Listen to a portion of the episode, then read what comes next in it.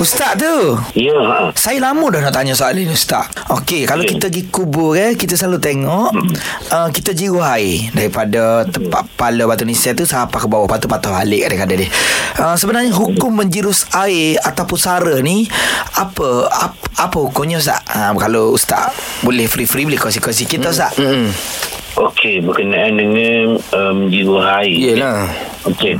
Kalau kita mari ke kubur tu, uh, tu- tujuan kita jiwa air tu sebut nak bagi kemas tanah. Mm-hmm. Uh, macam apa meninggal kan. Jadi tanah tu apa ni dia apa di di kambur semua dibuat tinggi bila hujan apa semua hujan penuh hujan panas dia diseruh. Jadi kita kita dirus air tu untuk memanfaatkan tanah itu mm-hmm. kita tak mengaku. Yang kedua untuk mengelak debu-debu. Mm-hmm. Ha, kan debu-debu tanah tekan musim panas berangin semua kan maka dijiru air. Ha. Sebab apa Rasulullah salah dia pernah buat.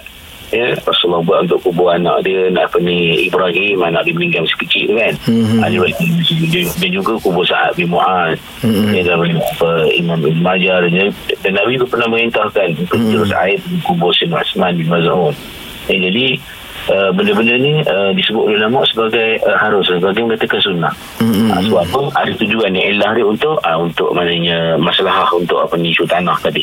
Baik. Ataupun kalau kita ada tanam pokok ya, Hmm. apa, apa, apa ni, pokok puding ke benda kan ada rumput-rumput pendek kata kubur tu untuk nak, nak, nak siram pokok tu itu tak apa Hmm, ha, itu dibolehkan Allah Oh, okey. Faham Ustaz. Terima kasih Ustaz. Ya Ustaz A'lam